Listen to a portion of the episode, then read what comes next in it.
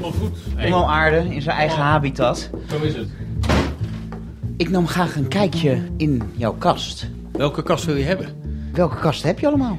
Eh, Kleding, eh, boeken, Wat is dat? Een soort magazinekast. magazinekast. Ik heb natuurlijk 15 jaar in de tijdschriftenwereld gezeten. Een paar covers van boeken uit die tijd en ook, ook bijzondere tijdschriftcovers.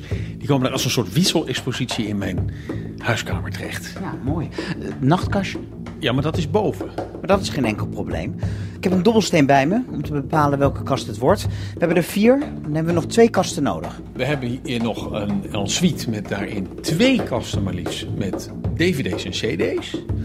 En daarnaast staat hier een eh, glazen kast natuurlijk. Hier is de dobbelsteen, neem hem Ja. ter hand. Nou, fantastisch.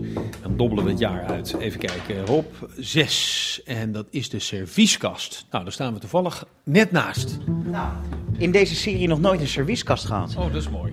Ehm, Ik zie heel veel verschillende... Heel veel glazen zie je staan, Ja. heel veel wijn en champagneglazen. In het verleden vooral zijn hier in dit eh, huis eh, enorme groepshappenings eh, geweest. Nou is eh, 2006 in die zin een raar jaar dat het begon met het einde van mijn relatie. En mijn ex, nu ik zo eens met jou hier voor de kast sta, blijkt dus heel veel glaswerk te hebben achtergelaten. Ze heeft waarschijnlijk gedacht, Onno die gaat in zijn nieuwe leven ook weer veel grote groepen ontvangen en daar heel veel mee drinken. Dat is tot op heden is dat eh, vrij eh, eh, netjes gebleven. Eigenlijk staan die, die glazen allemaal te wachten. Maar begrijp ik nou goed dat met het uitgaan van de relatie ook het plezier en het vertier minder is geworden? Nou, voordat het heel zielig allemaal overkomt, ik ben buitengewoon gelukkig weer in de liefde. Alleen mijn nieuwe vriendin, die heeft een huis elders in de stad. Dus ja, eh, als er al feest is, dan, dan is dat soms daar. En als het hier is, dan is het in kleinere gezelschap. Hier zie je dus zomaar tientallen wijnglazen en champagneglazen staan.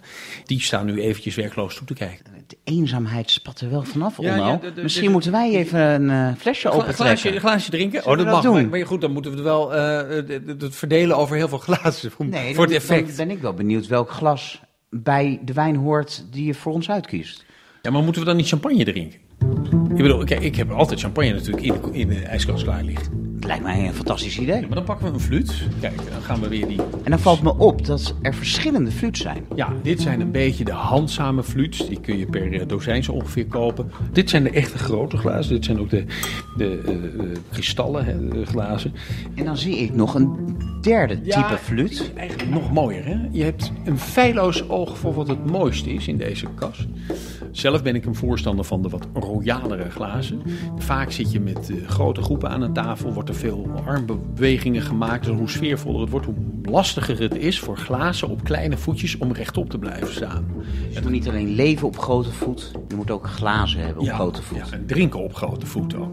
Dat zou mijn eh, adagium zijn Voor de- 2007. voor 2017. Dat wil niet per se zeggen veel drinken. Dat wil zeggen de goede dingen drinken.